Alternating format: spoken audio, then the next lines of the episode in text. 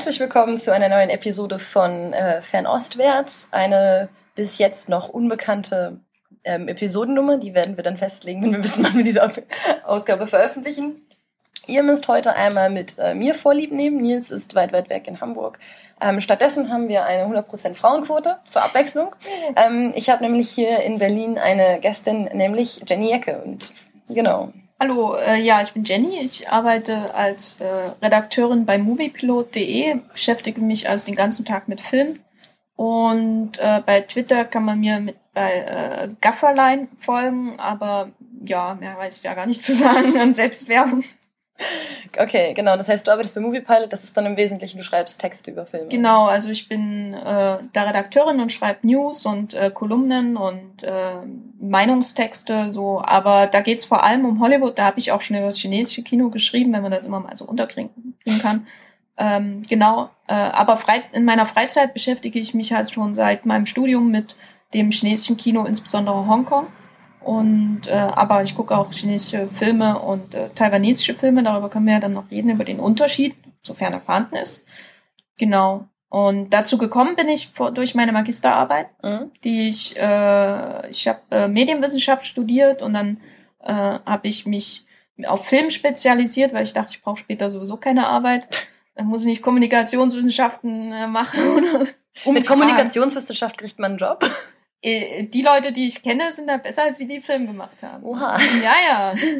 Ja, äh, ich habe genau, ich habe Film studiert und dann äh, gab es Seminare zum chinesischen Kino. Da war ich noch etwas skeptisch. Da ging es vor allem um die fünfte Generation, um Zhang Yimou und Chen Kaige, die man so kennt äh, seit den 80er Jahren äh, aus Festlandchina, um das nochmal klar zu, äh, zu differenzieren. Und dann, das mochte ich, war aber noch ein bisschen zurückhaltend. Dann habe ich äh, ein Seminar gehabt zu Infernal Affairs, ein sehr bekannter Blockbuster aus Hongkong aus dem Jahr 2002, der auch zwei Fortsetzungen hatte, die gar nicht schlecht sind. Und äh, da hatte ich ein Semester lang nur den Vergleich zwischen Infernal Affairs aus Hongkong und dem Remake von Martin Scorsese. äh, Scorsese klingt besser, aber er wird leider Scorsese ausgesprochen. Also so sagt er so nennt er sich selber? Ja, ja. Okay, krass. Immer, er wird immer Scorsese Scorsese. Dieses Italienische kann ich nicht so richtig gut. Äh, aber Scorsese klingt irgendwie schöner und ich werde es mir nie abgewöhnen. Ähm, genau, und äh, der hat ein Remake gedreht, 2006 von Infernal Affairs. Mit Matt Damon, Leonardo DiCaprio, volle, also ja, in Hongkong-Film gab es auch viele Stars, aber das waren natürlich Hollywood-Stars. Ja. ja. Und, und äh, die habe ich gesehen und bin hineingegangen, das Seminar, und dachte, hm, die Part ist geil. Dann habe ich im Kino gesehen, ich mag Scorsese. Äh, und in Final Affairs, hm, warum sind die da alle so emotional? Und, und äh, ist alles so melodramatisch und mittendrin kommt dann noch ein Canto-Pop-Song. Das hat mich völlig verstört, weil ich vorher noch nie einen Canto-Pop-Song gehört habe. Canto-Pop muss man vielleicht erklären, das ist kantonesische Popmusik. Genau, es gibt Mando-Pop und es gibt Canto-Pop. Und das ist sowas, das klingt eher wie unser Schlager. ja. ähm, man, man kann ein Herz dafür, äh, man kann, man äh, äh kann es mögen. Äh, ich versuche es auch immer noch zu mögen, aber so richtig überzeugt hat es mich immer noch nicht. Der Kanto-Pop. Jedenfalls fand ich das sehr, alles sehr seltsam, als ich zum ersten Mal in Final Affairs gesehen habe. Und ein Semester später hat sich das alles verkehrt. Also Departed war auf einmal der überladene, äh, das überladene Remake im schlechtesten Sinne. Alles, was gut war, wurde weggeworfen. Alles, mhm. was schlecht war, wurde maximiert. Ähm, und Infernal Affairs war der schlanke, der äh, emotionale, mitreißende 90 Minuten äh, der perfekte Thriller sozusagen. Und da habe ich dann gedacht, hm, guckst du mal im Internet, was da noch so aktuell für Regisseure gibt. Bin ich auf Johnny Toe gekommen. Es war gleich der erste, bei dem ich gelandet bin. Hab mir ein paar Filme von ihm bestellt. Die gab es glücklicherweise schon bei Amazon, was nicht, äh, das nicht gegeben ist, sage ich mal, beim chinesischen Kino. Und letztendlich habe ich über ihn meine Magisterarbeit geschrieben, sogar über seine die Raumkonstruktion, seinen Film. Ja, Johnny Toe super. Was mein Fazit. Meine, die Frage, die ich mir jetzt stelle, ist auch, ähm, wie kann man sich ein Semester lang mit nur zwei Filmen beschäftigen? Du hattest vorher auch schon mal erwähnt, du hast den dann 20 Mal gesehen. Ja, ja, also ähm, man braucht natürlich eine gewisse Toleranz dafür, aber ich finde, ich bin so, ich gucke ich guck tendenziell mehr Filme nochmal als neue Filme, mhm. das sowieso. Ähm, ist auch nicht jedermanns Sache. Und im Seminar ist das dann so, dass man sie schaut und dann ähm, werden verschiedene, haben wir verschiedene Grundsatztexte zum äh, Hongkong-Kino natürlich durchgenommen und äh, zu Remakes mhm. und so theoretische Auseinandersetzungen. Und zusätzlich dazu ähm, werden dann verschiedene Aspekte des Films auseinandergenommen, von beiden Filmen. Ja. Äh, und ich habe mich relativ früh, äh, weil es dafür entschieden, einen Vortrag zu machen über Infernal Affairs, äh, weil ich dachte, es ist leichter. Ich hatte irgendwie eine Idee und jemand, der mitgemacht hat, wie das halt so ist ne, im Seminar. Ja. Und dann haben wir die beiden Filme so ein bisschen verglichen, Schwerpunkt Infernal Affairs, und damit ich immer mehr in Richtung Infernal Affairs einfach gedriftet. Und man schaut den Film immer und immer wieder, ähm, für die Hausarbeit natürlich dann extrem, vor allem wenn man dann zum Beispiel eine richtige Filmanalyse machen muss. Also eine Einstellung, äh, Einstellungsprotokoll, eine Sequenz aufteilen in mehrere Einstellungen, also die kleinsten Teile eines Films sozusagen. Jeder Kameraschwenk wird vermerkt, jeder Schnitt und so weiter. Und dadurch kommt es dann, dass man den Film 20 Mal sieht und ja. dann lernt man natürlich auch den schlanken, den schönen Infernal Affairs besonders schätzen. Wie, inwiefern ist er dann schlanker und schöner? Der Film ist äh, einer der, der effekt, am effektivsten erzählten Filme, die man nur haben kann. Es gibt natürlich immer wieder diese emotionalen Ausbrüche. Also man muss sich das vorstellen. Man, äh, Im Film erzählt er letztendlich nur, wie Figur A irgendwie zu äh, Ort äh, C kommt und irgendwie entweder ist am Ende tot oder nicht. Und dazwischen gibt es verschiedene Umwege und so weiter. Und das muss alles erzählt werden durch Worte. Es muss aber auch vor allem auch durch ähm, Kameraeinstellungen mhm. erzählt werden. Möglichst effektiv im Sinne von, brauche ich jetzt 20 Kameraeinstellungen, um diese Wendung der Geschichte zu erzählen? Brauche ich ah, okay. einen Jack Nicholson, der gefühlt zehn Minuten Rattenmonolog erklärt, um diese Charakterbewegung bei der anderen Figur vorwegzunehmen, die später eine Rolle spielen wird und so weiter. Und in dieser Hinsicht sind Fernand Affairs einfach sehr effektiv. Das hat was mit der Erfahrung der Macher zu tun, die durch die äh, Hongkong-Industrie geschult sind, einfach darin, sie haben wenig Geld, äh, sie wollen Hochglanzprodukt abliefern und sie sind, äh, haben eine sehr kurze Drehzeit. Hongkong-Filme werden viel schneller gedreht als amerikanische Filme zum Beispiel. Hat auch was mit der fehlenden Sicherheit am Arbeitsplatz zu tun, den fehlenden Gewerkschaften und allem drum und dran. da hat, hat so seine Vorteile, ist ein sehr freier Markt ist, sage ich mal. Ähm, Vor- und Nachteile. Genau. Je nachdem, also für, für die Produzenten ist es vom Vorteil. Ähm, genau. Und äh, dadurch entstehen dann, entsteht dann einfach ein Handwerk, das über Jahrzehnte weitergegeben wird und das besonders darin besteht, mit wenig viel auszudrücken. Mhm. Und das ist ein, das, ein Funnel Affairs ist in dieser Hinsicht ein sehr, so das perfekte Beispiel, wie man effektiv in 90 Minuten eine relativ komplizierte Geschichte erzählt über einen Gangster, der bei der Polizei arbeitet und einen Polizisten, der sich bei den Gangstern eingeschleust hat und beide müssen herausfinden, wer ist der Maulwurf auf der Gegenseite. Das ist die Grundidee. Ja. Ähm, gibt es verschiedenste Figuren, die drumherum spielen, äh, spielen. Das wird erzählt und dann dazwischen gibt es immer so Ausbrüche, die extrem emotional sind. Also wo der Film anhält, der Kanto-Pop kommt hinein, die Flashbacks ist so typische ja. Stilmittel, was einen erstmal verstören kann, wenn man das nicht kennt. Wo der Film nicht effektiv ist, aber, sondern sich quasi seine Seele ausschüttet. Und dann geht er wieder zurück in diesen effektiven Plot, Plot, Plot, mhm. Plot Modus, wo er die Geschichte erzählt.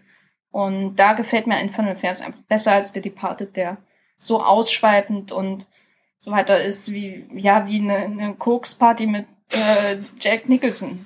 Ich, okay. äh, so stelle ich es mir zumindest vor. Dann können wir jetzt weitermachen mit äh, regionalen Unterschieden zwischen so, du hattest im Vorgespräch schon so gesagt, du beschäftigst dich quasi mit Festland, China, Hongkong und Taiwan. Und so eine Art Dreieck. Kannst du vielleicht was dazu sagen, inwieweit das, warum es Sinn macht, sich damit mit allem von diesen Dingen zu beschäftigen? Also Sinn macht es insofern, als sie natürlich die Sprache teilen. Zumindest ähm, in China, also in Festland China und in Taiwan wird Mandarin gesprochen. In Hongkong gibt es auch einen großen Bevölkerungsteil, der Mandarin spricht. Der dominierende Dialekt ist aber immer noch Kantonesisch.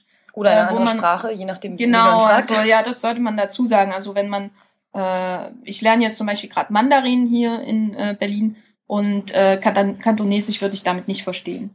Äh, also ich würde würd wahrscheinlich auch nicht Mandarin verstehen im Moment. Du wärst überrascht tatsächlich. Also Mandarin hilft dann doch bei Kantonesisch immer mal mhm. wieder, so ab, ab einem Begriff. Also man, manche Begriffe kennt man vielleicht wieder oder so. Aber es klingt sehr, sehr anders und es gibt, äh, äh allein bei den Zahlen gibt es schon Unterschiede. Mhm. Weil es sind einfach andere Wörter teilweise auch. Deswegen diese Frage, ist es ein Dialekt oder ist es schon eine Sprache, eine andere? Genau.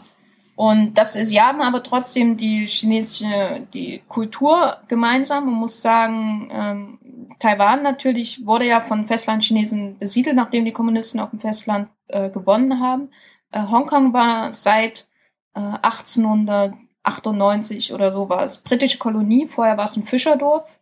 Äh, und seit den 60er Jahren, 50er, 60er Jahren, äh, insbesondere auch durch den Zuwachs von Bevölkerung, die aus China kam, die vor den Kommunisten flüchtete, ist Hongkong nicht nur in der Bevölkerung gewachsen, sondern wurde zu einem produzierenden Markt für die Welt, made in Hongkong. Das ist heute längst nicht mehr so, aber dadurch ist Hongkong zu dieser Metropole geworden, die wir heute kennen, hatte dadurch aber auch auf einmal die Zuschauerzahl, um eine Filmindustrie zu entwickeln, die dann so groß wurde, dass sie weit über die Zuschauerzahl natürlich hinaus auch produziert hat. Ähm, und diese Filmindustrien sind, die es in Hongkong gibt, es gibt jetzt in China eine Filmindustrie seit äh, der wirtschaftlichen Öffnung in den 80er Jahren, Anfang der 80er Jahre. Und in Taiwan gibt es auch eine Filmtradition, sage ich mal. Ich würde es noch nicht groß Industrie nennen, aber die haben nun diese kulturelle Geschichte gemein und äh, sie haben nun die Sprache gemein, zumindest teilweise. Und dadurch hat es, es gab schon früher ähm, Verbindungen zwischen den, Filmindust den Filmemachern von Hongkong und Taiwan. Also insbesondere war es so, dass taiwanesische Filmemacher nach Hongkong gekommen sind, weil die Industrie da so stark war. Und seitdem China sich als Filmmacht einfach geöffnet hat, und ähm, populäres Kino auch in dieser nicht zugelassen hat, ähm, ist es dazu gekommen, dass die Bewegung eher Richtung von Hongkong nach China wieder zurückgeht mhm. und äh, von Taiwan auch nach China. Okay. Und deswegen hängen die zusammen. Mehr noch als, sage ich mal, das Kino in Malaysia, wo es ja auch chinesischsprachige Einwohner gibt und China zusammenhängen. Ja. Ähm, wie sieht es aus mit Singapur? Wie, also Singapur gibt es Filmemacher, aber es ist, es ist aber eher ein Markt, der aufnimmt, als dass er produziert. Mhm. Äh, in Singapur möchte ich aber auf jeden Fall einen Film nennen, der, der sehr, sehr toll ist. Der lief sogar schon im deutschen Fernsehen einmal dieses Jahr. Und zwar Ilo Ilo. Äh, I-L-L-O, I-L-L-O. Okay. geschrieben war der singapurianische ähm, Beitrag für den Auslands-Oscar, ich glaube 2014 oder so. Äh, hat es aber nicht in die Nominierungsphase geschafft, aber wirklich ein wunderbares Drama, das, wie gesagt, dieses Jahr sogar in Deutschland lief, im Fernsehen, nicht im Kino oder so. Mhm. Und da war ich schon ziemlich schockiert, ein singapurianischer Film hier. Schönes Familiendrama über die mhm. Wirtschaftskrise in Asien in den 90ern. Okay, dann äh, den schreiben wir dann nochmal auf, kann man in den Shownotes finden. Ähm, Genau, und die Hongkonger Filmindustrie hat die dann quasi auch, die hat er nicht nur für Hongkong produziert. Genau, ähm, Hongkong hatte lange Jahre natürlich ein, die Aufmerksamkeit seiner eigenen Bevölkerung. Äh, das ist, äh, muss man sagen, also eh das, Amer das amerikanische Kino hat in Hongkong ähm, jahrelang nur eine untergeordnete, untergeordnete Rolle gespielt, was sich auch mit, der, mit den sprachlichen Grenzen zu tun hat. Äh, und die, es war zwar britische Kolonie, aber es hieß nicht, dass da irgendjemand Englisch sprechen konnte oder dass jemand das Geld investieren wollte, die Filme jetzt alle zu dubben oder so. Ja. Äh, und Hongkong hat also große Aufmerksamkeit durch seine eigene, durch seine eigene Bevölkerung gehabt, die Filmindustrie, aber sie haben auch produziert für Taiwan natürlich und äh, für die, für Singapur zum Beispiel, die chinesische Bevölkerung dort und äh, für die Diaspora in anderen Ländern, insbesondere natürlich in Amerika in Chinatown. Deswegen ist es dazu gekommen, dass zum Beispiel, als die Kung-Fu-Manie war in Hongkong. Wann war das? Das war in den 60er und 70er Jahren. Also äh, das äh, Shaw Brothers zum Beispiel kennt man ja vielleicht als Studio, das äh, wahnsinnig viele Kung-Fu-Filme produziert hat äh, und das diesen 60er Jahren aufgestiegen. Das Ergebnis war dann eben, dass jemand wie Bruce Lee aus Amerika, der gesehen hat in Amerika, äh, dass solche Filme produziert werden, weil seine Karriere hat er ja im amerikanischen Fernsehen mhm. begonnen, obwohl er, er war das Kind von chinesischen Einwanderern, konnte auch äh, Chinesisch sprechen, hat in Serien mitgespielt in Amerika, hat gesehen, da kommt, da werden keine Asiaten in Hauptrollen Kinofilm gecastet. Ist ja heute immer noch nicht so. Ja. Äh, und dann ist er nach Hongkong gegangen und hat da für äh, Golden Harvest war es, glaube ich, auf jeden Fall große Studios Filme gemacht die ihn zur Ikone gemacht haben. In Amerika auch. Und das ist das Komplizierte. Das äh, zeigt aber, wie die, wie weit das Hongkong-Kino gereicht hat durch seine Produktion weltweit. Mhm. Und das ist jetzt nicht mehr so, würdest du sagen? Nein. äh, Ja gut, ich meine, man kann natürlich mal fragen, jeder überlege sich einmal, welchen Hongkong-Film er so aus dem FF nennen kann. Das ist wahrscheinlich weniger bei dem ja, ich meisten. glaube, hier in Deutschland kennen viele bestimmt Wong Kar Wai, der Mhm. eher so im Arthouse zugerechnet wird. Der in, das, ist- das kann ich ja kurz sagen, ich war mal in Hongkong, mal hab, mein, ähm, hab da Urlaub gemacht und mal alle Film-Locations abgesucht, die es so gibt. Und einfach, weil ich äh, da schon immer mal hin wollte, so seitdem ich die Filme gesehen habe. Und dann war ich auch in der Avenue of Stars, das ist da am äh, Victoria Harbor, so eine, sowas wie die, die, wie in Amerika gibt's ja auch vom Chinese Theater in Los Angeles, wo alle ihre Handabdrücke machen und jeder hat einen Stern, der ein Star ist und so weiter. Und das gibt's in Hongkong auch. Und Hongkong ist äh, bei der Avenue of Stars, habe ich mir alles fotografiert, jeden Handabdruck von äh, äh, äh, äh, den großen chinesischen Stars, die es da so gibt. Und dann habe ich Wong Kar Wai gesucht, äh, weil er ist innerhalb der Industrie schon bekannt und die großen Stars arbeiten mit ihm, aber seine Filme spielen in Hongkong selbst überhaupt kein Geld ein. Mhm. Also er wird ja auch nicht ähm, von der, von, es gibt ja in Hongkong keine Filmförderung in dem Sinne. Das heißt, er muss seinen, er hat vor allem auch internationale Firmen, die investieren, weil sie wissen, nach Frankreich zum Beispiel gibt es ein großes Publikum für ihn. Ähm, und da habe ich ihn gesucht, seinen äh, Handabdruck, und stand dann irgendwann vor der äh, Bronzestatue von Bruce Lee, die da steht, so äh, in voller Kampfhaltung, äh, und äh, habe dann so nach unten geschaut und dann stand vor der Bronzestatue von Bruce Lee, wo alle ihre Fotos voneinander machen, ist der ist die Plakette von äh, Wong Kar Wai auf dem Boden. Er hat nicht mal seinen Handabdruck gemacht, man sieht nur seinen Namen Mhm. und alle stehen drauf, weil sie Fotos von der von sich und der Bronzestatue machen wollen und das sagt eigentlich schon alles über äh, die Hongkonger Industrie, Filmindustrie Mhm. aus, weil Arthouse spielt keine Rolle in dem Sinne und äh, Geld ist alles.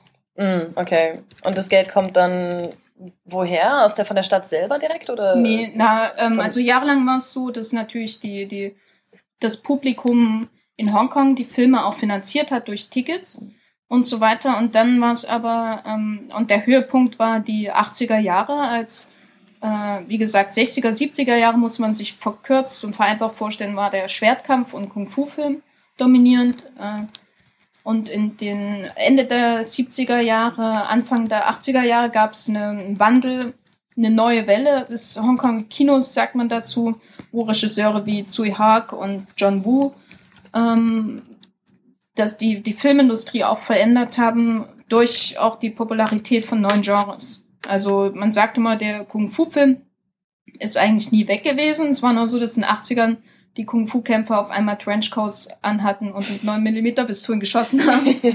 Und äh, es gab auch viele Fantasy-Filme dann und so weiter. Und das war der Höhepunkt, das war der Boom, das war die, das goldene Zeitalter des Hongkong-Kinos, weil es auch ein kantonesisches Kino war. Mhm. Bei den Kung-Fu-Filmen 60ern äh, von Shaw Brothers zum Beispiel, ähm, die haben dann so Titel wie, ich weiß nicht, die Todespagode der gelben Tigerin oder des gelben Tigers, so heißen die in Deutschland.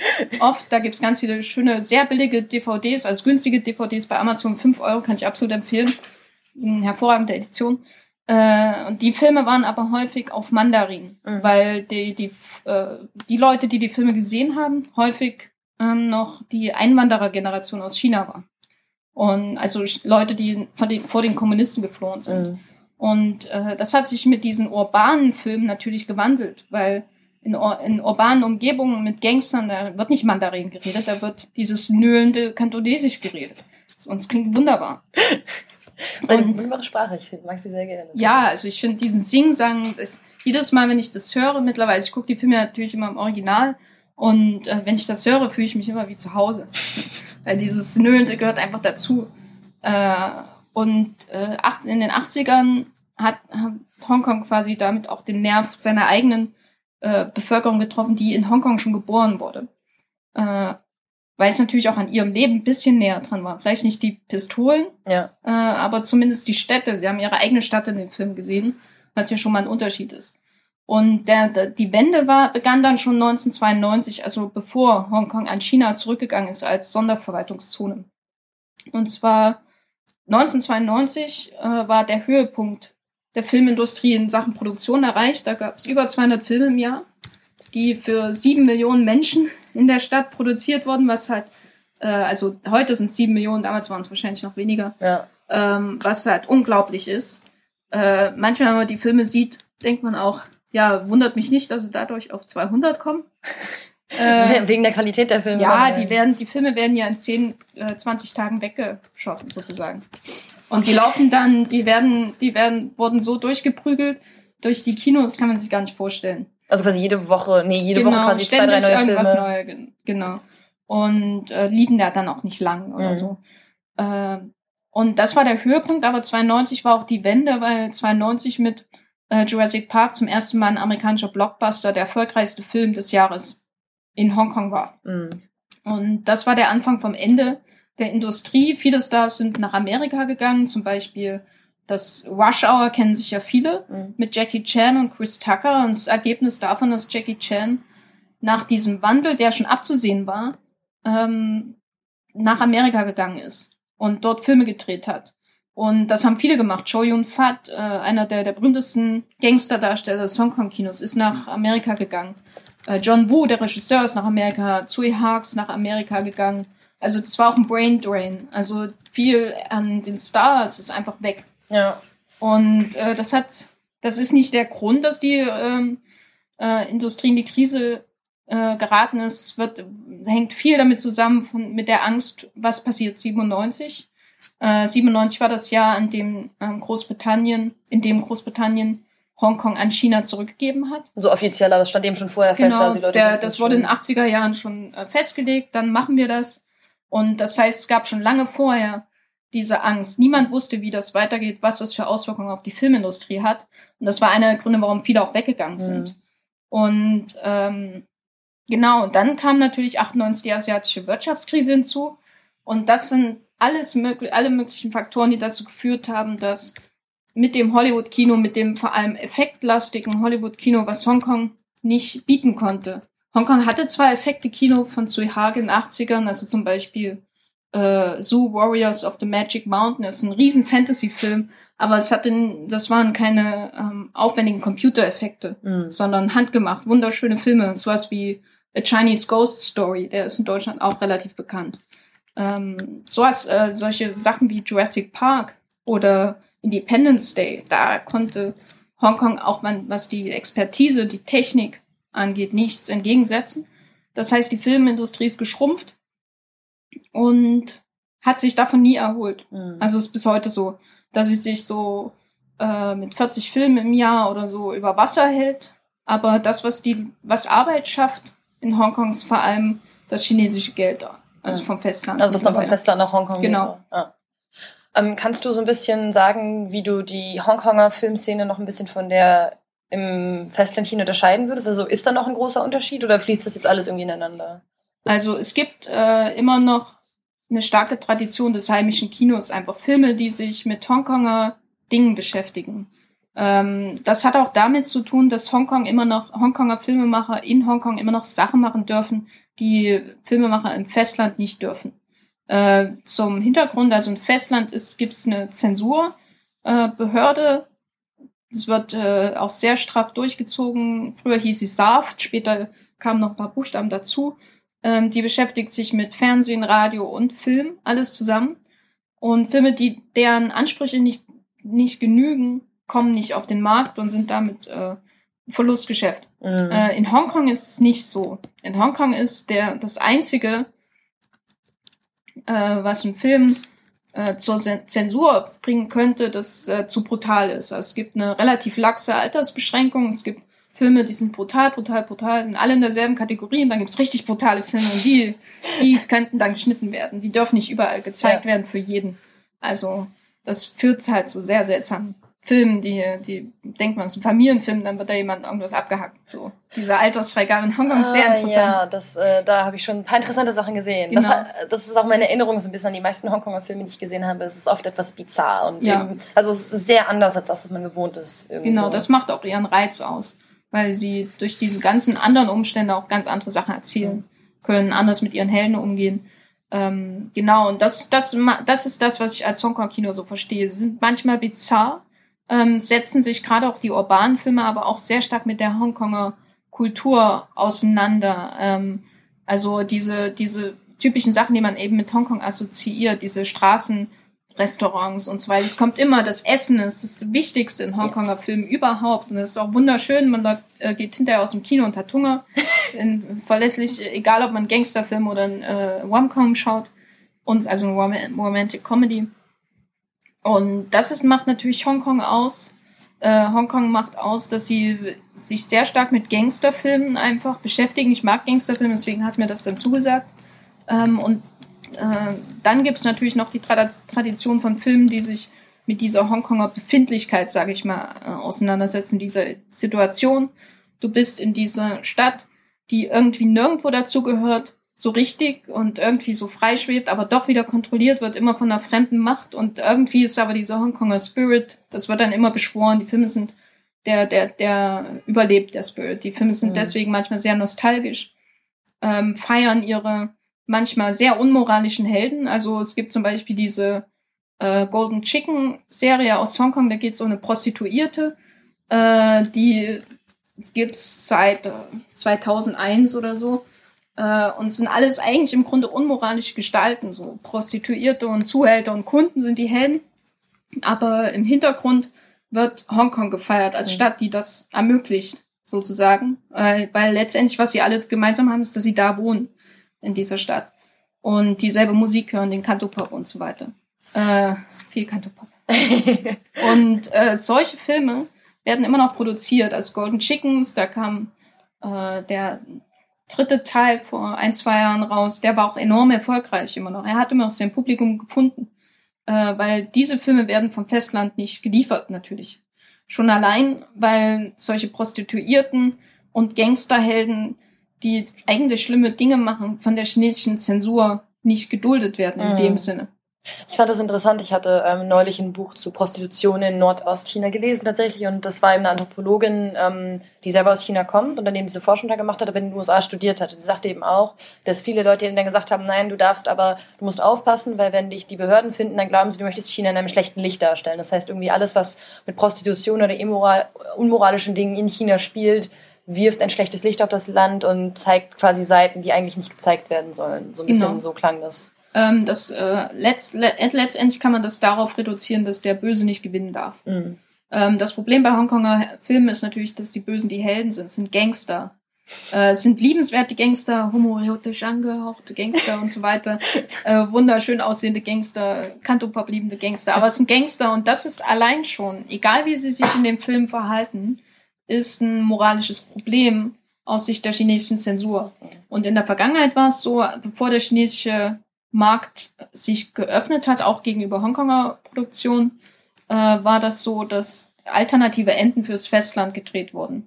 In dem der, der Held, wenn er ein Gangster war oder so, oder zwielichtig generell, ähm, meistens irgendwie ins Gefängnis kam, auf jeden Fall seiner gerechten Strafe zugeführt wurde. Das war bei zum Beispiel bei Infernal Affairs der Fall, dass ein alternatives Ende gedreht wurde, das überhaupt keinen Sinn ergibt. Äh, das findet man auch auf der deutschen DVD. Ähm, okay. Gleich mal mitschreiben. genau. Und in heute ist es so, dadurch, dass die Filme nicht als Nachgedanke oder so für China produziert werden, sondern von vornherein und der Nachgedanke, die, die, ja, in Hongkong wird er auch gezeigt, so in der Art. Ja. Aber Hauptsache Festland, damit wir dort unsere Kosten wieder einspielen können. Na gut, weil da jetzt das Publikum ist, das Geld genau. hat. Ähm, es gibt Kinos. Äh ja, der, die, es wurden ja in den letzten äh, 20 Jahren immer äh, viel mehr Kinos in China gebaut. Äh, vor allem natürlich auch äh, sowas wie 3D-Kinos und so. Deswegen läuft 3D da so gut, weil das irgendwie mit der die früheste Kinoerfahrung für viele schon überhaupt ist, anders als hier zum Beispiel, wo das nie so richtig angenommen wurde. Ähm, und da, da, darauf schieren natürlich auch die Hongkonger Produzenten. Es kommt immer mehr zu Co-Produktionen. Und das führt dann dazu, dass keine alternativen Enden mehr gedreht werden, sondern die Filme von vornherein äh, an die Maßgaben der Saft angeglichen werden. Mhm. Und das ist eben sehr, sehr schwierig. Ich glaube schon, dass in den letzten Jahren ähm, die Filmemacher intelligent, äh, die haben durchaus ele elegante Wege dafür gefunden, damit umzugehen. Also es ist nicht mehr so krass wie 2008, als es ich fange nochmal gleich an. Kein Problem. Also ähm, Elegant, äh, also elegante den, Methoden. Genau. also ich würde schon sagen, dass sich, äh, dass in den letzten Jahren elegante Methoden gefunden wurden, um mit diesem Problem umzugehen. Man merkt jetzt nicht mehr jeden Gangsterfilm aus Hongkong an, dass er äh, für China gedreht wurde, aber tendenziell würde ich sagen, die Bewegung geht eher dahin, dass sie weniger Gangsterfilme für China drehen, als dass sie es üben. Was machen sie dann stattdessen? Also vor allem historische Filme, weil du mit historischen Filmen der Zensur am ehesten aus dem Weg mhm. gehst. Wenn das Filme sind, die natürlich in vor hunderten Jahren gespielt haben, aber insbesondere wenn es auch Filme sind, die in den 20er Jahren gespielt haben, im Festland, in Shanghai. Ähm, zum Beispiel gab es einen relativ einen guten Film, Bodyguards and Assassins, heißt der durchgängig mit großen Stars des Hongkong-Kinos äh, besetzt. Ist, glaube ich, von 2009 oder so. Äh, und dafür, für den Film wurde, der spielt auch in diesen äh, 10er, 20er Jahren. Es geht darum, um Sun Yat-sen, äh, Sun Yat-sen besuch, besucht Hongkong. Mhm. Also Sun Yat-sen, eine große chinesische Revolutionär, äh, besucht Hongkong und soll, jemand soll ihn umbringen. Und dann kommt eine Gruppe zusammen, um ihn zu schützen. Und es sind alle große Stars, sozusagen. Und er ist wirklich gut gemacht, ein guter Actionfilm. Äh, sie gehen gut mit diesen politischen Problemen, müssen jetzt Sun Yat-sen darstellen. Also Sun Yat-sen ist quasi ein Gegner der Kommunisten, so muss man ihn quasi. Also, ja, er, ist, na, er wird als Held verehrt, durchaus. Aber ähm, als er ist der, der die chinesische Republik gegründet hat, da kam Chiang Kai-shek und hat alles ruiniert. Ja, genau, das ist das Problem, weil Sun Yat-sens Partei ist die, die im Bürgerkrieg genau. gegen die Kommunisten Aber er selbst hat. wird durchaus ähm, positiv gesehen, ja, weil er, er nicht, er ist nicht, nicht so wie Chiang Kai-shek, der jahrelang in Filmen aus China verteufelt wurde. Es mhm. ist jetzt auch ein bisschen, wird jetzt auch ein bisschen anders. Also es gibt durchaus Filme, die ihn als Menschen zumindest schon mal zeigen, was schon mal Fortschritt ist. Ne? Mao darf nicht als Mensch gezeigt werden, aber Chiang Kai-shek äh, zumindest. Jedenfalls in dem Film haben sie das, haben sie diese Heldenfigur, die China äh, und Hongkong verbindet, indem sie dahin kommt und dann müssen die Hongkonger, die auch alle ihre Republik wollen, ihn beschützen, damit er nicht umgebracht wird. Mhm. Und für diesen Film haben sie in Festland, äh, das ist das Bizarre an der ganzen Sache, ein riesiges Filmstudio, Filmkulisse gebaut, wo sie Hongkong aus den 20er Jahren nachgebaut mhm. haben. Also es wird, wurde auch später noch für andere Filme natürlich verwendet. Millionen auf dem Festland, um das Hongkong, das in Hongkong nicht schützenswert ist, weil dort wird ja jedes alte Haus abgerissen, um, um einen hässlichen Wohnblock hinzubauen. Haben sie sind ja nach China gegangen, um das dort zu filmen. Und das, das ist, äh, ja, ja, das ist nochmal ein ganz anderer Komplex mit Hongkong und seinen Häusern. Aber das zeigt so, wie das verwickelt ist. Die Stars gehen nach China, um dort Filme zu machen, die in ihrer eigenen Stadt spielen. Aber dort haben sie die Möglichkeiten, das Studio zu bauen. Mhm. Durch chinesisches Geld und so weiter. Ähm, eine Sache, die, woran ich gerade auch noch denken musste, ist, dass ähm, der chinesische Markt ja jetzt auch für, auch für US-amerikanische Filme zunehmend wichtig wird. Und ich fand das ganz interessant. Es gab jetzt gerade das letzte Jahr über eine, einige Diskussionen im Zusammenhang zum Beispiel mit dem ähm, Pixels, ähm, dass äh, auch US-amerikanische Filmemacher jetzt ihre Filme anpassen an diese ja. ähm, Richtlinien, die es eben in China gibt, weil ein ganz großes Problem vieler US-amerikanischer Filme ist, dass ganz viele von denen nicht zugelassen werden, weil sie irgendeine von diesen Regeln verletzen, die halt ja schon dann doch sehr bizarr klingen, teils und irgendwie auch stark in die Story eingreifen.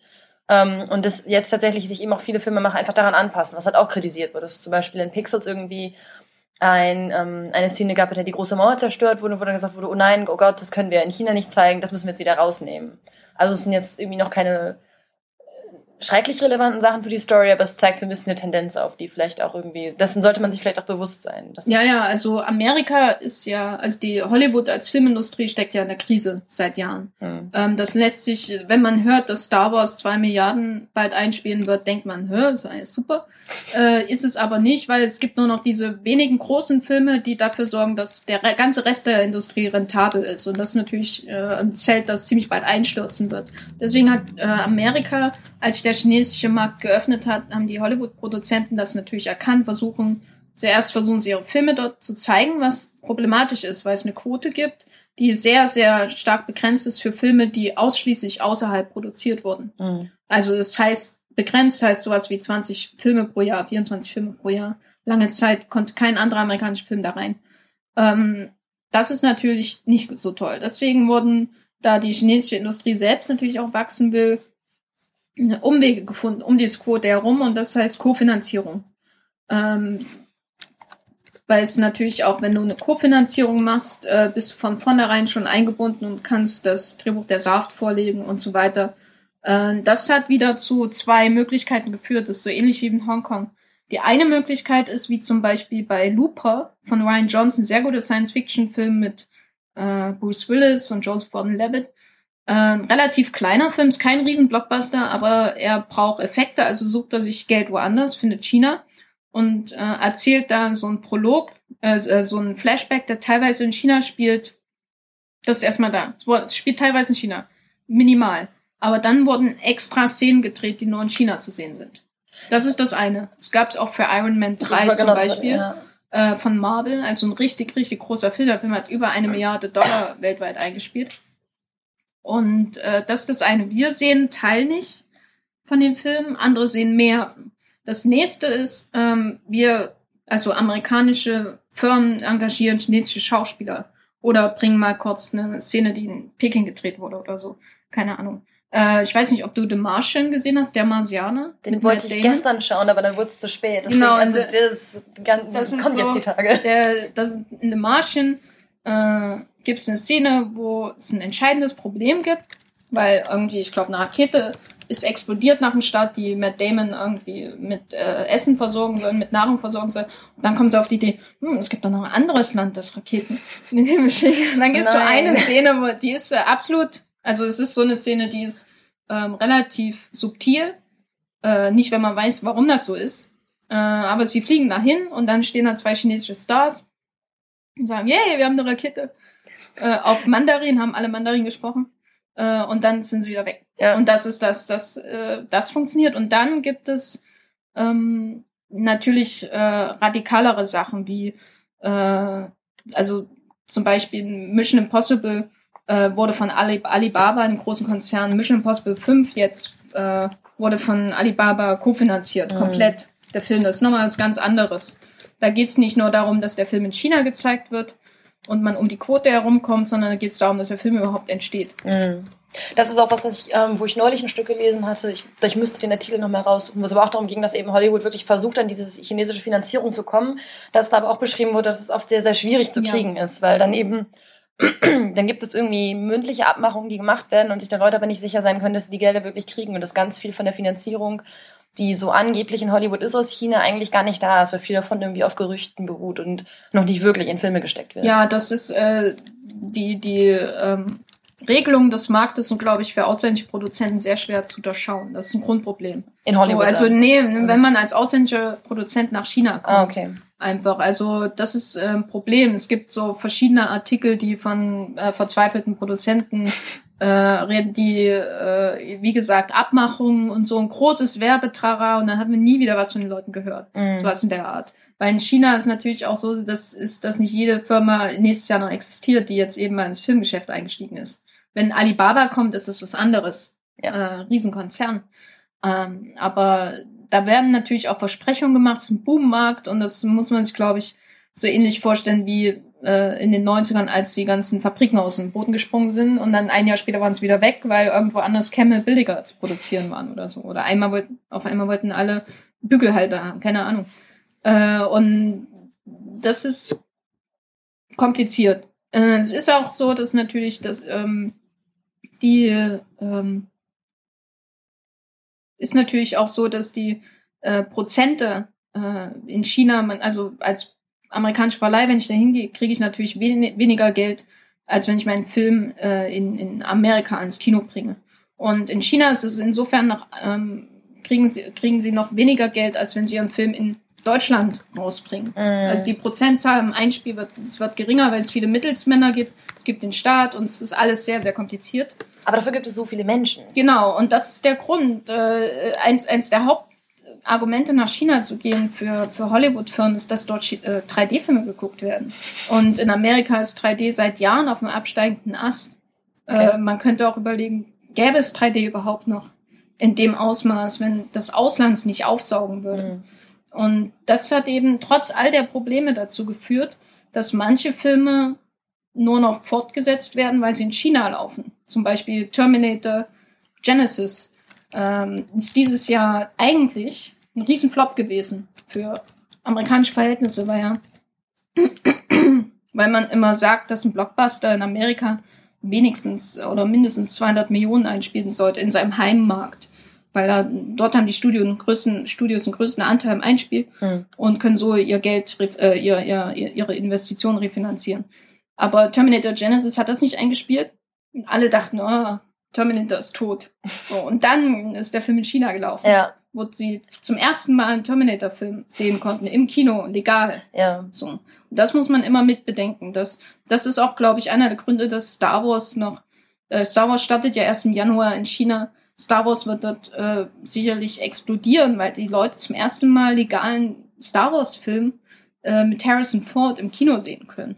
Das muss man sich auch echt bewusst machen, weil ganz viele von diesen Filmen halt nicht nach China reingekommen sind, aber es gibt halt Raubkopien. Oder, genau, es gab halt unheimlich viele Raubkopien. Du hast ganz so DVD-Verkäufer quasi, die für einen Euro oder so schlecht gebrannte DVDs verkaufen an jeder Ecke. Die gibt's mittlerweile auch nicht mehr. Also ich habe die jetzt nicht mehr gesehen, als ich in Beijing war, aber vor, so 2011, 2012 gab's den Schrank noch überall. Und da kriegt man dann den ganzen Kram halt her, auch alles, was irgendwie ähm, illegal ist. Es gab zum Beispiel auch eine ganz schöne Post, der neulich rumging, ich weiß nicht, ob du den gesehen hast. Das waren Comic, also Star, es waren Star Wars Comics, die in China gezeichnet worden waren, mhm. weil es die Filme halt nicht gab. Und dann hatte halt jemand einen Comic gezeichnet. Aber die Geschichte hatte halt, also er hat, wusste anscheinend, wie die Geschichte war, hatte aber wohl nur sehr so ähm, lückenhaftes Bildmaterial gehabt. Das heißt, es ist, weicht halt sehr krass von dem mhm. ab, was man wirklich in dem Film sieht. Aber es ist halt so eine Art dafür, also es war halt eine Art dafür zu kompensieren. Ja, es ist, halt, es ist irgendwie eine Marke, obwohl es nie wirklich ausgewertet wird. Ja, genau. Also finde also rein kommerziell. Und das ist das Faszinierende auch, glaube ich, bei Jurassic World zum Beispiel. Ähm, genau. Das ist interessant, das, was ist dann eine Nostalgie da, die halt sich total von der unterscheidet, die wir halt hier im Westen haben. Ja. Und äh, das wird das Problem da der Sache ist natürlich, dass es ein One-Way-Street ist. Die Amerikaner können, die verändern ihre Filme. Ich glaube nicht, dass Iron Man wahnsinnig China-kritischer Film gewesen wäre. Und dann kam das chinesische Geld noch einmal, oh ja. Äh, weil ich glaube nicht, einfach der Bösewicht war zwar der Mandarin, aber ich glaube einfach aus politisch korrekter Sicht hätten sie nie zum Chinesen gemacht heutzutage. Mhm. Äh, das geht einfach nicht. Ähm, und also ich glaube, also man kann natürlich überlegen, werden bestimmte Geschichten durch diese Finanzierung von vornherein gar nicht erst erzählt. Das könnte natürlich ein Problem sein. Ich sehe das aber durchaus als Chance, insofern als vielleicht mehr asiatische Protagonisten mhm. langfristig eine Rolle spielen werden. Ähm, das finde ich einfach generell positiv, weil Hollywood da im Fernsehen immer mehr zwar äh, nachhilft. Also es gibt jetzt zum Beispiel bei AMC in Amerika, die, der Sender, der auch äh, The Walking Dead macht, gibt es eine Martial Arts Serie, die heißt Into the Badlands. Mhm. Und da spielt Daniel Wu die Hauptrolle, ein kanadischer also ein Kanadier mit chinesischer Abstammung, der in den Ende der 90er als Model nach Hongkong gegangen ist, hat dort eine Kinokarriere aufgebaut, fleißig Kanonesisch gelernt, kann er immer noch nicht so richtig, aber er ist wirklich dran. äh, und ist in Hongkong erstmal zum Star geworden. Äh, gab, gab viele solche Stars aus, aus Übersee, die nach Hause äh, gekommen sind, in Anführungsstrichen wie Bruce Lee, und sich dort versucht haben, erst zum Star geworden. Und äh, ist auch im Festland China zum Star. Also er hat zum Beispiel jetzt dieses Jahr in Goodbye Mr. Tumor, äh, Tumor mit, mitgespielt, ein Riesending. Äh, Romantic Comedy mit Tumor, nehme ich mal an, ich habe noch nicht gesehen. Äh, hat wahnsinnig viel Geld eingespielt und gleichzeitig ist er wieder zurück zu, nach Amerika und macht dort eine Martial Arts Serie mhm. mit seinem Stammregisseur aus Hongkong. Oh, krass. Und äh, sechs Folgen kam gut an, äh, kann fortgesetzt werden, wahrscheinlich. Und äh, das sind natürlich Sachen mittlerweile, jetzt wo äh, der Online-Markt in China auch so weit ist, dass Serien importiert werden können, dass sie wieder zurückverkauft werden können. Mit ja. Daniel Wu, eine Martial Arts Serie, nach China. Und so funktioniert das halt. Ja. Das ist wahnsinnig kompliziert. Aber äh, spannend. Aber ja. ähm, in dem Zuge kann man auch vielleicht mal Leuten noch, ähm, das ist, hat dann weniger mit dem asiatischen Markt zu tun, aber man kann den Leuten vielleicht noch Off the Boat empfehlen. Das ist halt eine Serie, wo es Fresh um off the Boat. Fresh off the ja. Boat, genau, wo es um ähm, Immigranten, also Migranten aus Taiwan geht, die eben nach, äh, China, äh, nach, nach in die USA kommen und wie es ihnen dann eben ergeht. Das ist auch ganz spannend, weil es auch eine der wenigen Serien ist, in denen du wirklich viele viele asiatische Protagonisten hast, also viele chinesische Protagonisten, die auch wirklich Charaktere sind, also denen wirklich eine Rolle auf den Leib beschrieben wurde. Ähm, vielleicht, um dann von den Staaten noch mal so ein bisschen wegzukommen, ähm, weil jetzt kannst du vielleicht, äh, wir haben das jetzt ein bisschen zur Seite gelassen, kannst du vielleicht Taiwan noch mal so ein bisschen mhm. charakterisieren, wie das Kino da so aussieht? Also äh, grundsätzlich noch zum Kontext habe ich ja gesagt, China, äh, Hongkong ist Filmindustrie, Filmindustrie, Geld, Geld, Geld, kommerzielles Kino, Genre-Kino, äh, Arthouse spielt noch eine untergeordnete Rolle. Ähm, in, in China ist, also Festlands ist noch weitaus komplizierter. Da begann es mit Arthouse-Kino, fünfte Generation. Äh, dass diese Sicht, dass es damit begann, hat aber auch damit zu tun, dass wir das wahrgenommen haben. Jahrelang nur die fünfte Generation, während Regisseure wie äh, Feng Xiaogang, zum Beispiel, der hat schon Anfang der 90er Filme äh, populäres Kino gedreht in dem Sinne. Und es gab erfolgreiche TV-Serien und so weiter. Also es gab, glaube ich, schon populäres Kino, aber wir nehmen das erst seit der Jahrtausendwende wahr in Festland und seitdem gibt's so ein starkes, durchaus starkes angesehenes Arthouse-Kino mit diversen Problemen mit der Zensur auch und äh, mit relativ unauffälligen Übergängen ein Blockbuster-Kino. Also Fang, äh, äh, Zhang Yimou, der als Arthouse-Regisseur angefangen hat, hat Blockbuster-Kino gemacht, richtig großes äh, und ist dann immer wieder zurück zu kleineren Filmen und so weiter. Das, das ist durchaus möglich. Und in Taiwan muss man sich vorstellen, gibt es vor allem eine Tradition mit Autorenfilmern seit dem Ende der äh, Militärdiktatur in den 80er Jahren gab's, da, damals kam die taiwanesische Neue Welle äh, auf im Kino. Man sagt ja, im Kino sind alles immer neue Wellen äh, und so weiter. Und die bekanntesten Regisseure da waren Eng Lee zum Beispiel, der Eat, Drink, Man, Woman gedreht hat und eben Tiger and Dragon dann auch. Ist ja auch eine taiwanesische Koproduktion. Und Sleeping dann Tiger, ähm, hm? Crouching Tiger, Crouching Dragon, genau. genau. In Deutschland heißt er nur Tiger and Dragon, weil wir nicht so viele Wörter aussprechen können. äh, und der nach Hollywood gegangen ist, um Life of Pi zum Beispiel zu drehen und Hulk und so weiter. Und äh, dazu gehören aber auch noch Filmemacher, die in Taiwan geblieben sind. Edward Young, der leider schon verstorben ist, gehört dazu. Ähm, Hu Xiaoxian und äh, Tsai Ming Liang. ähm, Hu Xiaoxian kann ich ja mal als Beispiel nehmen. Äh, das sind also alles diese Filmemacher, aber insgesamt, ins, insbesondere Tsai Ming Liang und Tu Xiaoxian äh, drehen Arthouse-Kinos. Das sind keine äh, finanziell erfolgreichen Filme im Prinzip. Das sind keine Genrefilme, die es so einfach in Päckchen verkaufen lassen. Deswegen hat man ja ein Genre, damit es ein Paket gibt, das man verkaufen kann. Und äh, sonst sind durchaus schwierige Filme. Also der letzte Film von Simon Liang zum Beispiel besteht aus eine Handvoll Einstellungen, die sind alle zehn Minuten lang. Also sind, sind ein bisschen mehr als eine Handvoll. Zwei Hände voller Einstellungen. Äh, zehn Minuten eine Familie, die sich durch den Alltag kämpft. Äh, ein Vater, der seinen Lebensunterhalt damit verdient, dass er im Regen steht auf einer Straße und ein Schild hält. Also es ist wirklich so, wie man sich manchmal das Arthouse-Kino vorstellt. Aber es sind natürlich auch Filme, in denen man sich durch ihre sehr eigensinnige Machart verlieren kann, den Einstellungen, weil man mhm. sieht dann zehn Minuten, wie äh, der Schauspieler da steht im Regen und das Schild hält. Mhm. Und das ist eine Erfahrung. und, und dabei lasse ich es noch. äh, und äh, also es ist wirklich Hardcore Arthouse, Hu Xiao Xians Filme sind vielleicht ein bisschen zugänglicher. Äh, sein letzter ist dieses Jahr in Cannes gelaufen, der heißt Assassin und äh, wurde dort auch ausgezeichnet und das verdeutlicht wieder, wie die Industrie funktioniert. Also Hu Xiaoxian, Arthouse-Regisseur. Seine Hauptdarstellung ist Shu Qi, die in den 90er Jahren als ähm, Erotik-Starlet in äh, FSK 18 Hongkong-Filmen mitgespielt hat. Äh, genau. Und das dann sehr nach Hongkong auch irgendwie. Ja, ja, also es gab da eine schöne Tradition, die leider äh, eingegangen ist dann ähm, an Exploitation-Filmen. Genau, und äh, sie ist dann, aber sie hat dieses ganze äh, Anrüchige in ihrem Image ab, auf mirakulöse Weise abgeschüttelt, indem sie schon recht früh mit Arthouse-Regisseuren zusammengearbeitet hat und ist dann auch in richtige Blockbuster übergewechselt, einfach weil sie ein Sexsymbol auch war. Mhm. Und sie hat den Vorteil, dass sie auch schauspielern kann und wurde dadurch in Hongkong wirklich zu einem Superstar und äh, ist dann auch in China zum Star geworden. Aktuell läuft Mujin von äh, mit ihrem Kino so ein Fantasy-Abenteuer Indiana Jones-Ding, wo sie die Hauptrolle spielt. Und sie dreht aber trotzdem diese Arthouse-Filme in Taiwan. Mm. Also und, sie, sie wechselt wirklich zwischen diesen ganzen genau. drei Orten. Und das machen, machen viele Schauspieler. Ähm, in Taiwan ist es so, dass es in dem Sinne keine Filmindustrie gibt wie in Hongkong. Ähm, das heißt, es gibt Traditionen, es gibt diese Autorenfilmer-Tradition, es gibt Jugendfilme, und so weiter, ähm, die auch sehr erfolgreich teilweise sind in ihrem Heimatland, die wir aber dann in der Regel hier gar nicht mhm. mitkriegen. Genau. Aber es ist, äh, es ist auf jeden Fall eine Industrie, die äh, es ist auch eine Filmnation, die sehr stark mit dem Festland verwachsen mhm. ist. Einfach weil die Stars, äh, zum Beispiel, einer der berühmtesten ist zum Beispiel Takeshi Kaneshiro, der japanisch-taiwanesischer Herkunft ist und äh, hat in äh, House of Flying Daggers von Zhang Yimou mitgespielt und so weiter. Es sind, diese Verflechtungen sind schon seit Jahren da. Mhm, ja. Und der, der Umweg ist Hongkong im Grunde. Die sind, sind taiwanesische Stars, sind nach Hongkong gekommen und als sich der chinesische Markt geöffnet hat, haben es dann auch dort Filme mhm. gemacht. Okay.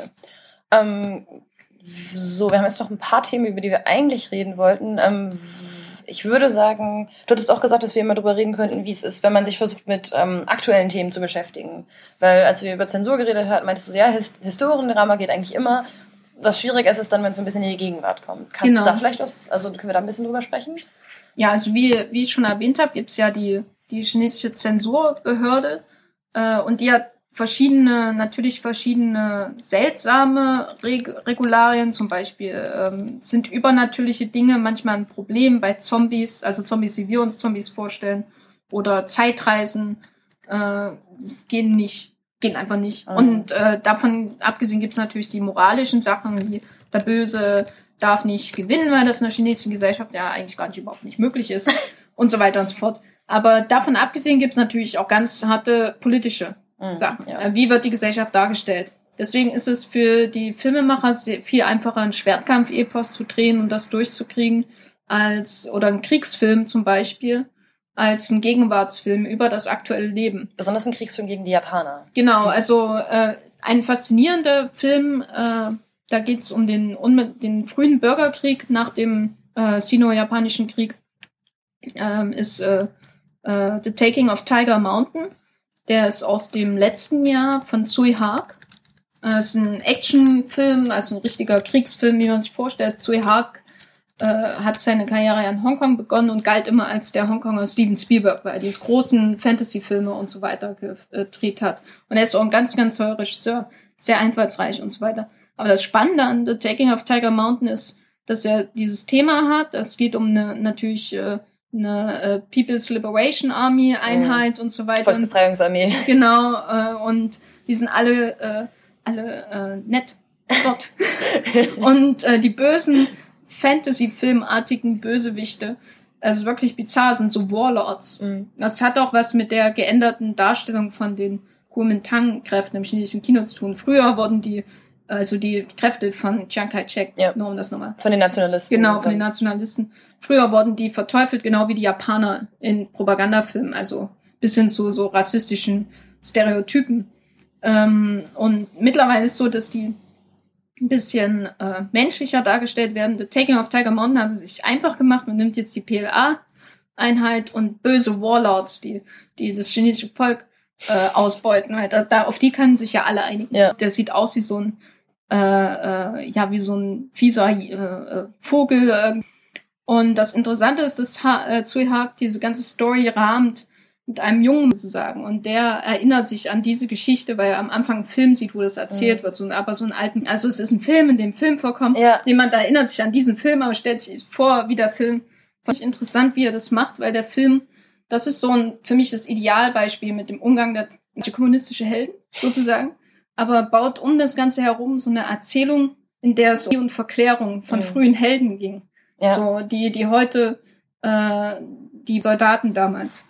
Äh, und er arbeitet auch mit Stilmitteln und äh, Figurenmotiven aus dem Propagandafilm äh, der Kommunisten. Also es ist, gibt zum Beispiel so verschiedene ähm, Filme über Kinder, die den Soldaten der PLA helfen im Kampf gegen die Japaner. PLA ist die Volksbefreiungsarmee. Genau. Äh, die kann man auch bei YouTube sehen. Äh, natürlich ohne Untertitel, aber braucht man gar nicht, um sie zu verstehen. Und das sind so typische Motive aus diesem Propagandafilm, mhm. wo der böse Japaner mal kommt mit seiner äh, Brille und seinem Hitlerbärtchen ähnlichen etwas und so weiter. Das sind immer dieselben ja. Motive. Und er arbeitet mit diesem, er hat auch so einen kleinen Jungen drin und so weiter. Er arbeitet mit diesen Motiven, die nostalgisch, aber natürlich auch propagandistisch aufgeladen sind und macht dann einen Film irgendwie über diese fatale Erinnerungskultur in China.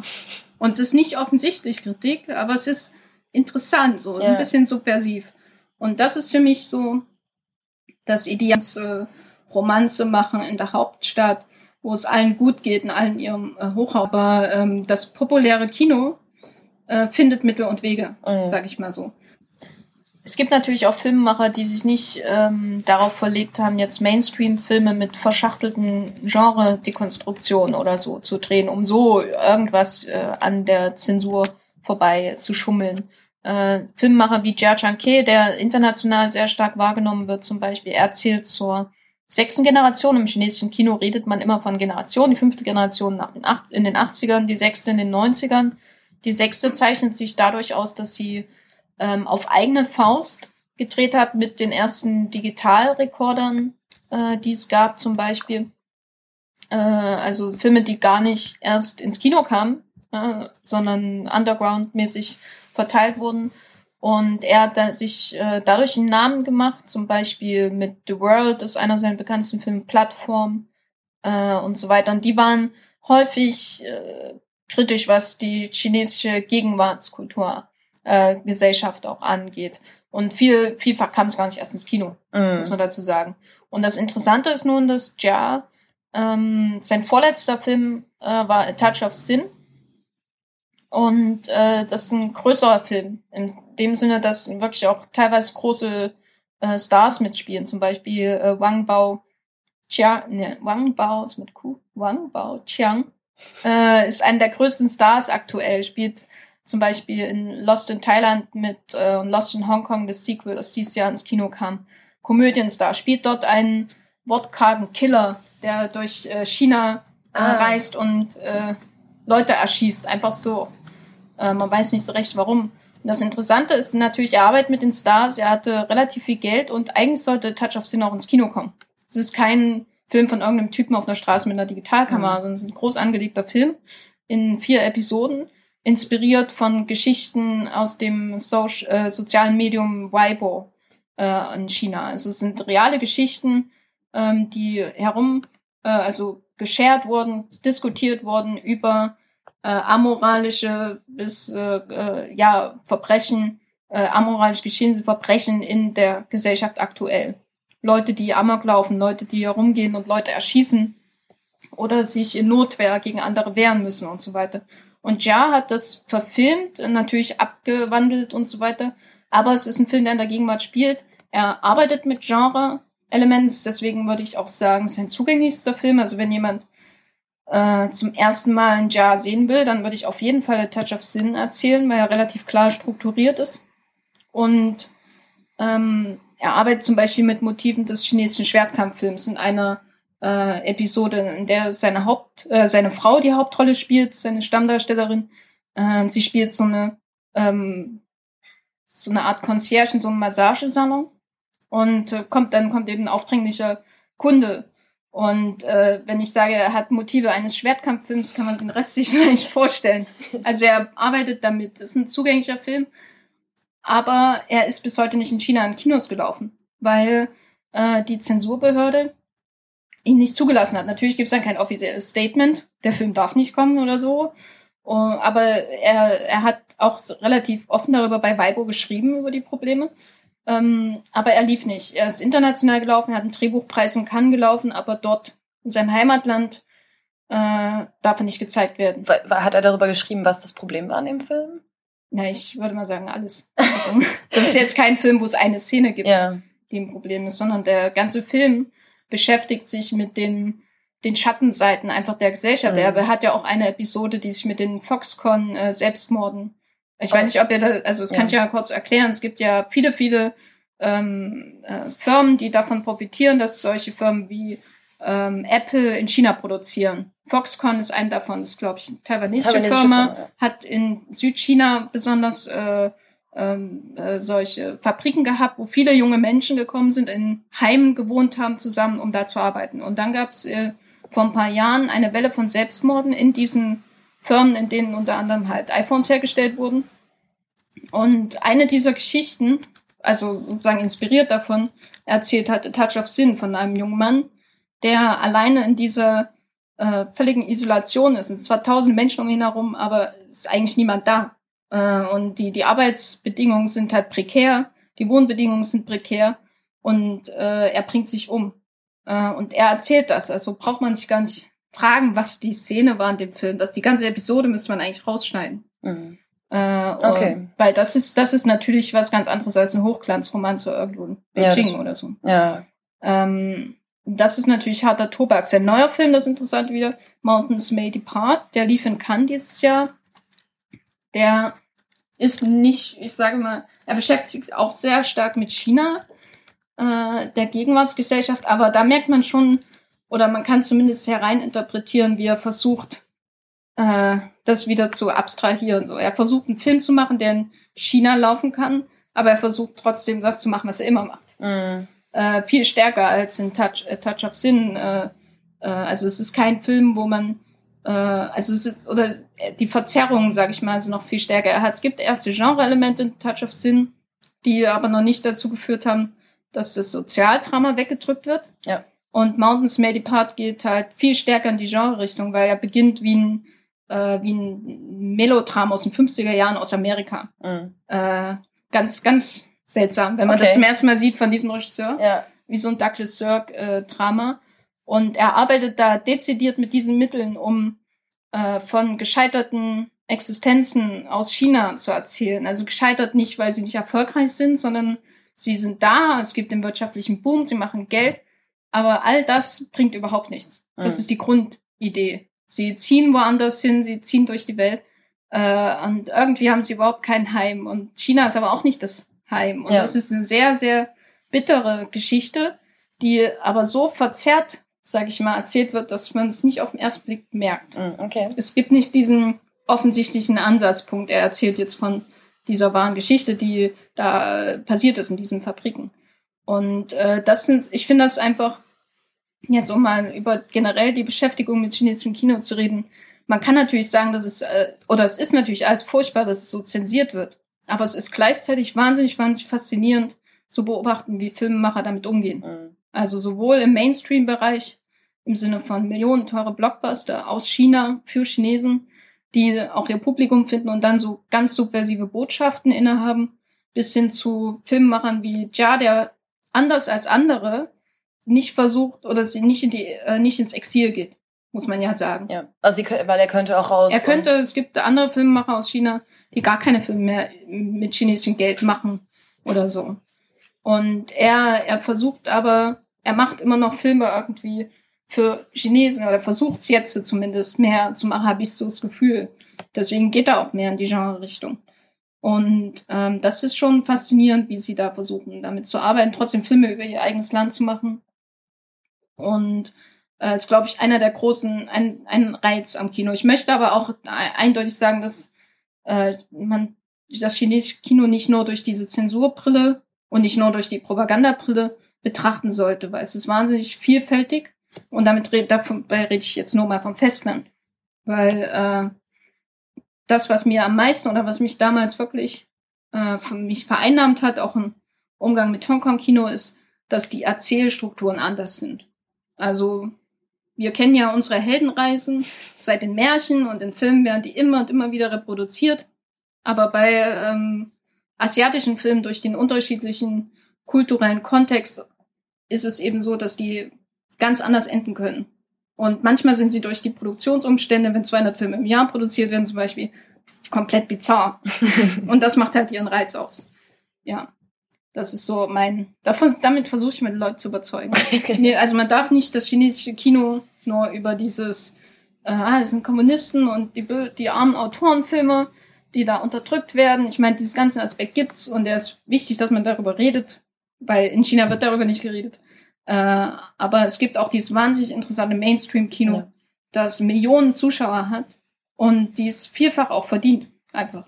Naja, man muss ja aber auch sagen, dass es halt auch, es gibt ja noch eine, so eine Zwischenstufe zwischen diesem, also du musst ja nicht nur, du musst ja nicht gleich zensiert werden. Es gibt ja auch Filme, Genau. zum Beispiel, es gab bei dem Black Hole Thin Ice, der bei der Berlinale auch einen Preis gewonnen hat. Und da habe ich zum Beispiel dann, ich, ich weiß nicht, ob es der Film war oder ein anderer, aber als in China letztes Jahr seine Auswahl zum Oscar geschickt hat, also 2015, ähm, gab es dann Diskussionen, warum sie nicht diesen einen Film geschickt hatten, sondern eine Co-Produktion mit Frankreich, Ja, Wolf, Wolf Totem von Jean Genau, Wolf. Totem hatten Komplett bizarr, dass sie den da nehmen, ja. Ja, genau. Also es war irgendwie, da gab es dann ganz viele Diskussionen irgendwie, warum sie diesen einen Film nicht geschickt hatten. Also es gibt auch noch andere Möglichkeiten, dann die Leute quasi ähm, zu bestrafen, wo die Filme dann quasi trotzdem gezeigt werden können. Also das ist halt, es gibt auch noch ganz viele Zwischenstufen. Das ist jetzt nicht immer alles so schwarz und weiß. Und das war auch ein Film, der ähm, zum Beispiel Also Black Hole Thin Ice war auch ein Film, wo ich erwartet hätte, wenn nachdem du mir jetzt von den Richtlinien erzählt hast, dass er vielleicht nicht unbedingt gezeigt worden wäre.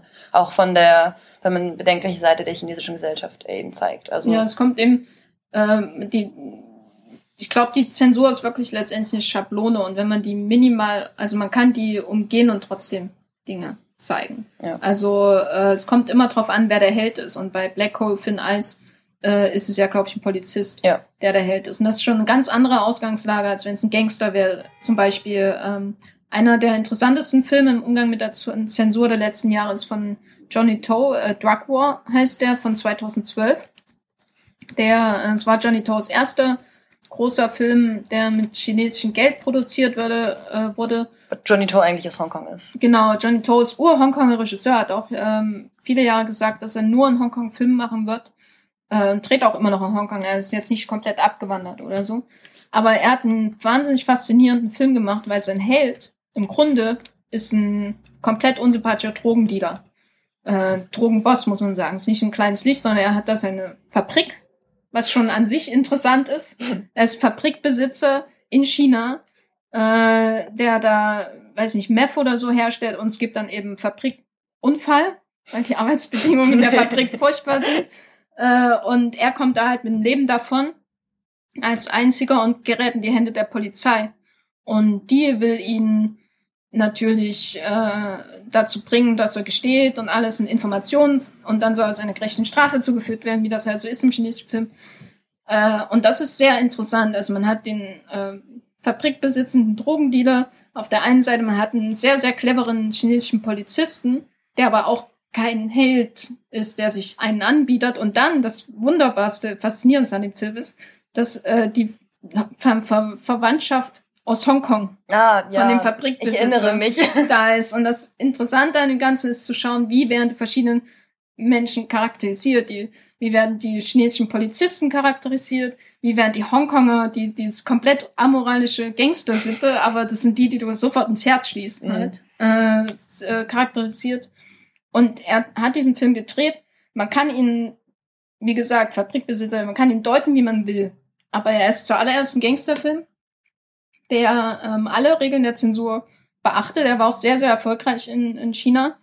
Äh, aber er ist gleichzeitig ein, für mich einer der, der vernichtendsten Filme über Filmemacher in China aktuell. So über, weil, weil er, er nimmt alle Zutaten und macht, äh, kehrt sie aber trotzdem so um, dass, dass man am Ende nur denkt, wie kann dieses System noch funktionieren? Das war, das fasst mein Gefühl sehr gut Ja. zusammen, nachdem ich den gesehen hatte, ja. Ähm, ich hätte jetzt gesagt, dass wir dann quasi zum letzten Teil so übergehen, Mhm. ein bisschen über ähm, Beschaffbarkeit und Zu Zugänglichkeit von Filmen reden. Ähm, da hatten wir auch im Vorgespräch kurz ein bisschen drüber gesprochen, weil das Problem, die Frage ist ja immer so, wie kommt man jetzt an diese ganzen Filme? Die meisten werden nicht in Deutschland im Kino gezeigt werden, einfach. Also, Ja. wie machst du das?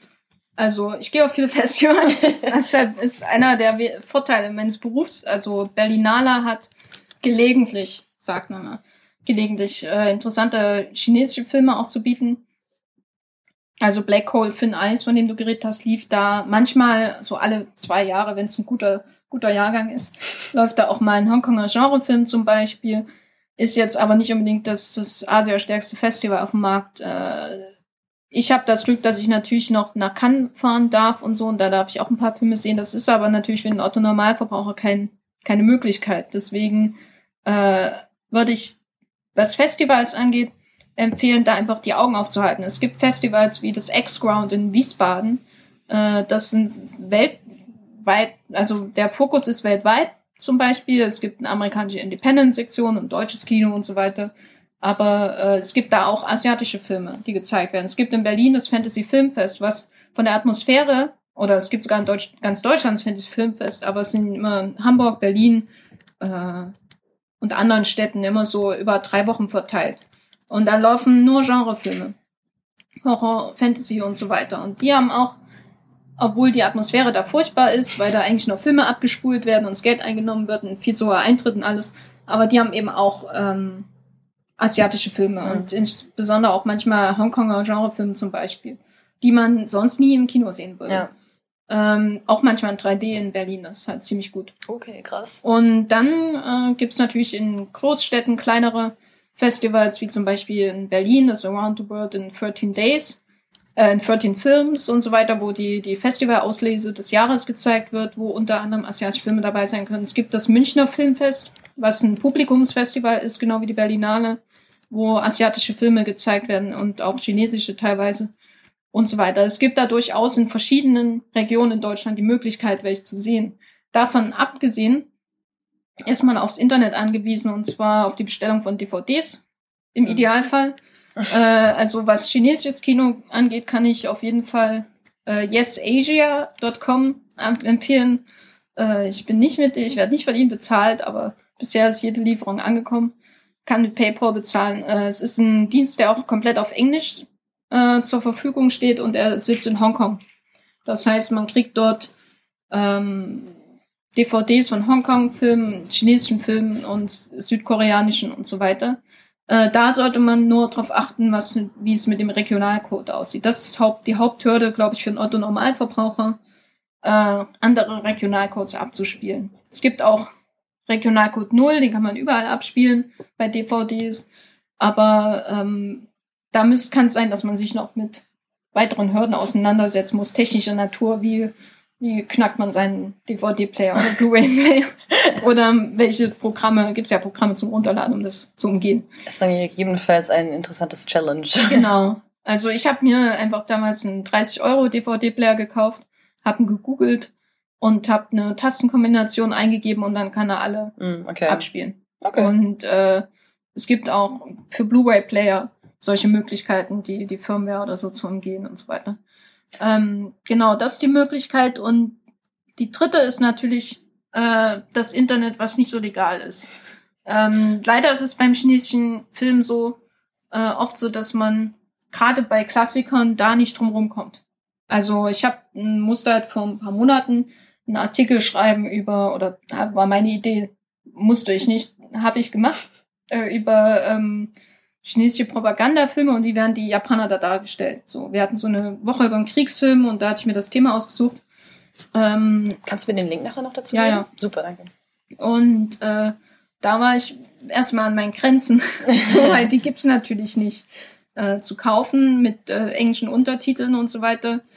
Äh, und da muss man dann alles bemühen, was man noch finden kann. Man findet viel, wenn man mit ähm, chinesischen Schriftzeichen sucht bei YouTube Sachen. Äh, manchmal, man sollte aber darauf achten, ist das jetzt ein Film auf Mantonesisch gedreht werden und dann werden sie Mandarin synchronisiert. Mm, okay. Und das sind die Sachen, die man viel bei YouTube findet. Manchmal findet man aber auch, um die originalen Stimmen zu hören, was ja immer ideal ist, nicht irgend so ein Dub, äh, findet man aber auch die kantonesische Version. Okay. Und genau, wenn man da die Schriftzeichen von der Wikipedia-Seite kopiert, kann man Sachen finden. Tatsächlich ist es auch, ähm, es gibt ja Yoku, das genau. ist ja das chinesische YouTube quasi. Und wenn man da gibt es unheimlich viele Filme, die man auch da sich anschauen kann. Also es gibt die meisten sind dann halt, ich habe noch keinen mit englischen Untertiteln gefunden tatsächlich, ähm, aber es gibt auch Filme, wo ich das Gefühl habe, dass man keinen Untertitel braucht. Ich hatte einen angefangen zu schauen, das war irgendwie, es ging nur um einen Mann, durch die, der durch die Wüste läuft und viel Dialog war da auch blockt, weil man die nur aus China eigentlich sehen kann. Da gibt es ein sehr nützliches Chrome-Plugin namens Unblock Yoku, mhm. wenn man sich halt das Chinesisch antun kann. Ja. Äh, also YouTube äh, Alternative oder ja, es ist im Grunde legal, wenn man dafür bezahlt. Also in Deutschland gibt es ja Netflix, grandios oder alles, was nicht amerikanisch ist oder deutsch ist nicht grandios oder was älter als 20 Jahre alt ist. Äh, Chrome-Plugins, ähm, die, mit denen man auch das amerikanische und das amerikanische Netflix, dadurch, dass da auch amerikanisch äh, in Amerika halt relativ gibt es natürlich auch mehr Filme, die dort im Kino gelaufen sind in den Chinatowns, die kommen dann auch zu Netflix. Ah. Ähm, der ist allerdings auch in, äh, mittlerweile in Deutschland oder kommt bald nach Deutschland auf DVD. Wie es dann aussieht, kommt hierher ähm, auf DVD. Also nicht alles, aber Kawaii oder so, wenn der mal einen Film macht, weil das hier Arthouse-Ding äh, also Namen, die man kennt. Ist, genau. Komödien, und die normalen äh, Komödien, die ähm, viel auf Wortwitz bauen, mit Untertiteln, wahnsinnig unterhaltsam. Also was wie Lost in Thailand äh, fand ich sehr lustig. So was Stars, die halt da runterfahren und äh, äh, sehr, sehr wild und hoffe ich, dass er nicht auf die DVD gekommen ist, weil sonst widerspreche ich mir. Aber solche Komödien sind halt hier schwer zu haben. Ja, das ist doch ein schönes Fazit, würde ich sagen.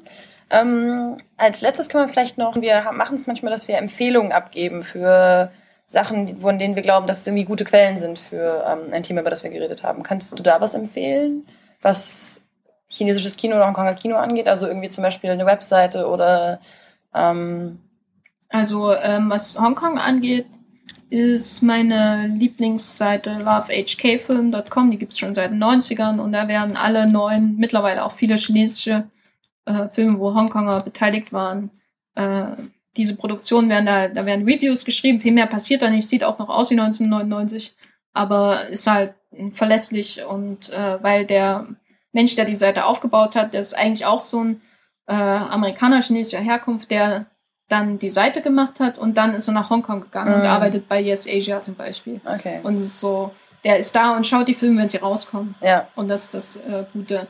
Ansonsten ähm, finde ich es, glaube ich, ganz sinnvoll, sich über chinesisches Kino bei Twitter einfach zu äh, informieren. Also es gibt mittlerweile ist es auch so, dass die, die großen amerikanischen äh, Trade Papers, wie zum Beispiel der Hollywood Reporter und Variety, jeden Montag oder jede Woche zumindest über die chinesische Box Office berichten. Das okay. ist immer, immer auffälliger. Und die schreiben auch über die Tendenzen in der Industrie okay. und so weiter. Genau. Ich kann dir ja noch ein paar Links dann schicken. Ja, genau, die können wir da einfach in die Show Notes schreiben. Super. Immer äh, schreibt Kommentare, gebt uns Bewertungen auf iTunes und ähm, genau, bis zum nächsten Mal. Tschüss.